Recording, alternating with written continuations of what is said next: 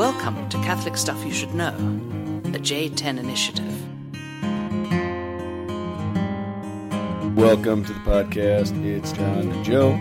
Joe is the new addition. He has uh, filled the role of former deacon Mike, Big shoes who's now Father Mike, and a big cardigan. and who has been sent to the furthest end of the earth, known as northwestern Colorado, for his assignment as a priest.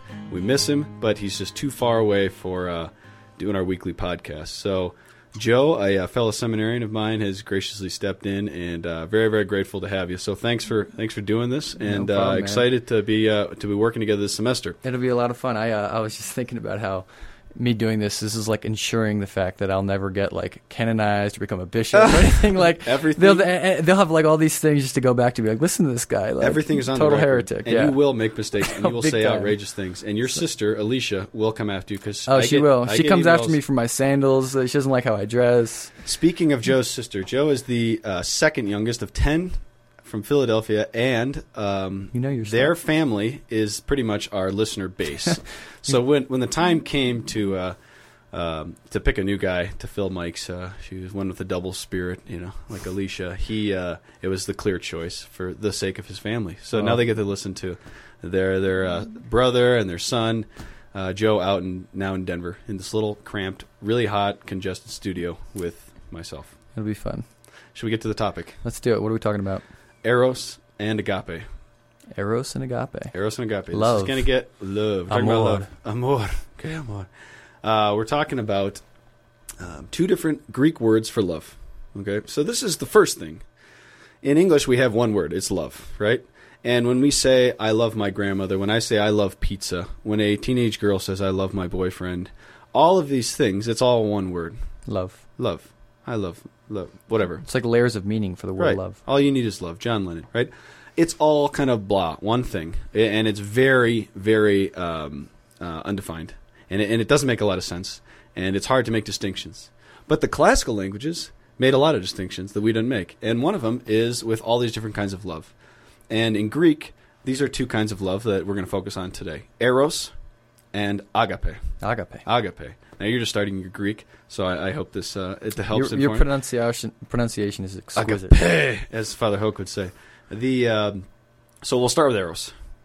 Eros is where we get the word erotic, and it actually means it doesn't just mean sexual desire. It's desire in a very broad sense. Any kind of love that has this kind of passionate, burning, um, yearning, this kind of desire to it is eros. So in the general sense, I could have like erotic love for chocolate cake, Yes. and that Or wouldn't be weird. That would be like actually what it's called. Exactly. That's the kind of love it is. And we got to get beyond this sexualizing of the word eros because God is revealed as having eros or desire or yearning for his people. But God is not sexual.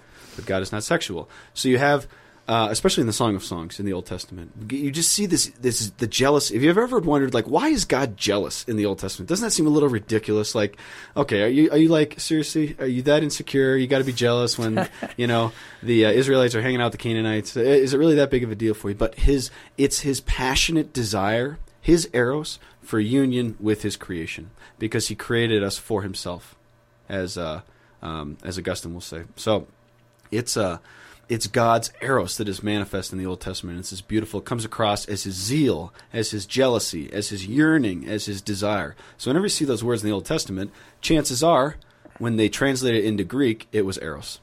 Cool, huh? That's really cool. So that's eros in God.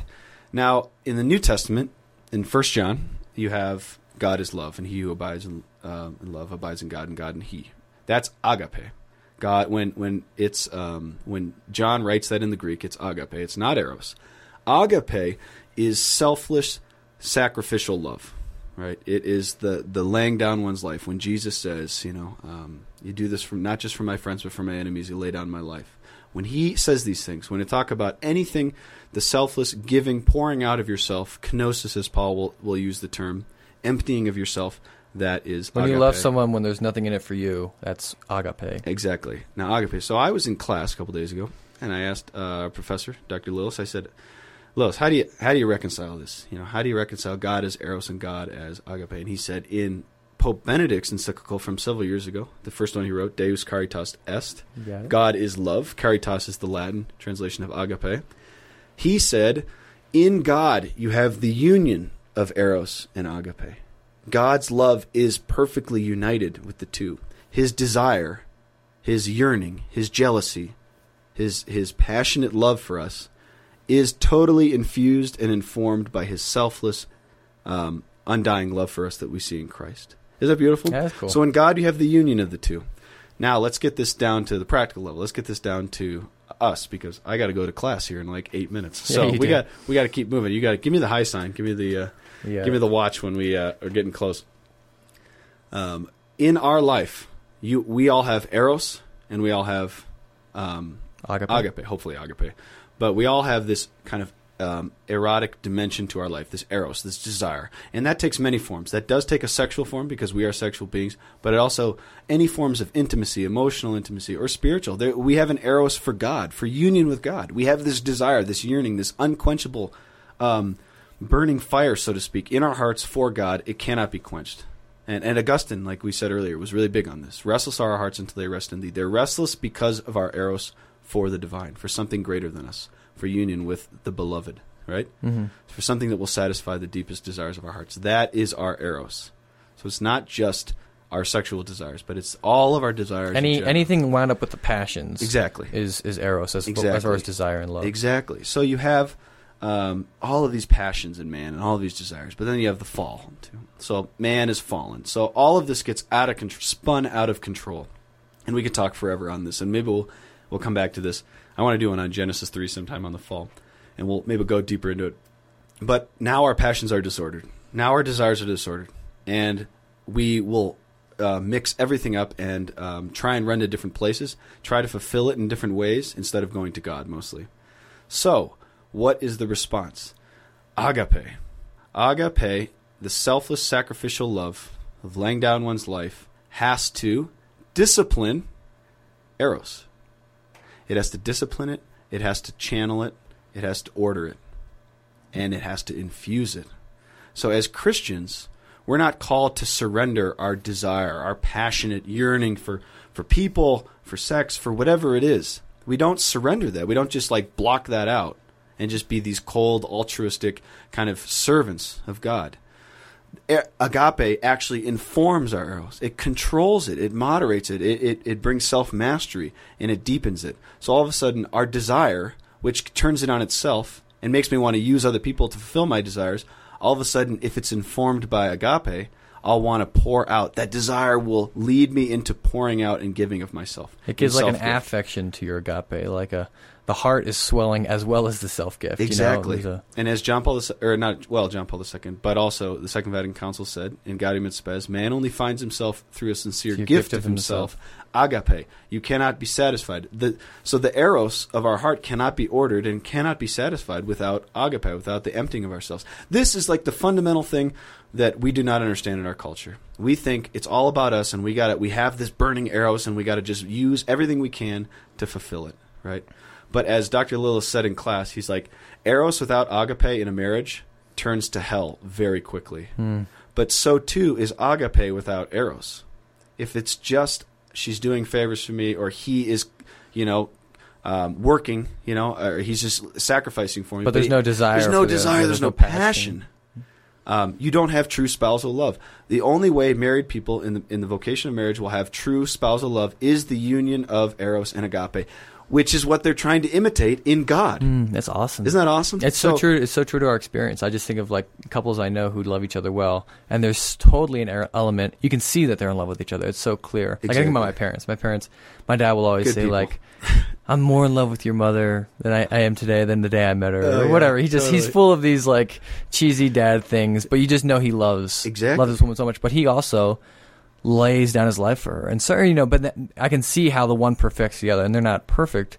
Uh, I know they're not a perfect example, but I can see this. This is true to our experience when we when we encounter real, beautiful spousal love. That's how it looks. You, there's an element of the eros you can see. There's a desire. There's a passion. There's an affection exactly in their hearts, but there's also selflessness. There's also sacrifice. There's death to self. Exactly. Awesome now, stuff. Now, what about us is the question. We're going to be priests, right? How does Eros work in the life of a priest? Now, this is another thing Dr. Great said. This is crazy. This is crazy. This is like my. This blew my mind earlier this week. I know. I know. You're looking at your watch. I got. I got to be in class in three minutes. Jeez. Okay. The uh, this is the last point, and then uh, we'll we'll cut it off. This is a good point, though. I But this is an important point. Where is Eros in the life of the priest?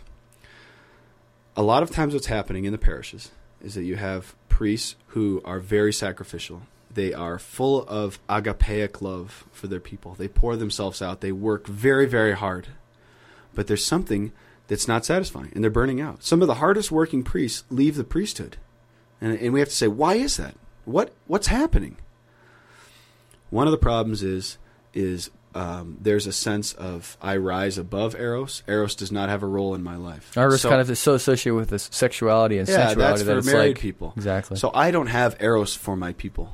But if we take on the person of Christ in ordination, if we take on, if we become in persona Christi, then we have to love the church with the spousal love of Christ, which means the union of Christ's Eros for the church, his desire, his yearning, his burning, passionate desire to be in union with his people, which is fully expressed on his cross. Right? His great cry from the cross. That could be really the full high point of his Eros and his agape.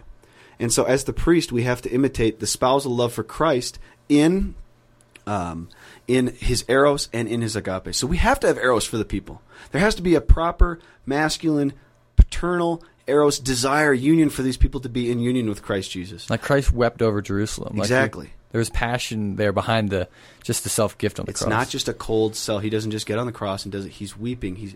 I mean, the whole thing is going on. And when we meditate on the cross of Christ, we have to be focused on that. And then the final point I'd be: What about priests in relation to each other?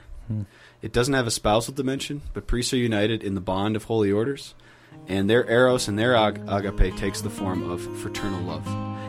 Uh, Catholic Stuff Podcast At at gmail.com. And as Father Mike used to say, if you like Catholic stuff, tell your friends. Hey, there you go. Tell your friends it's a good thing. All right.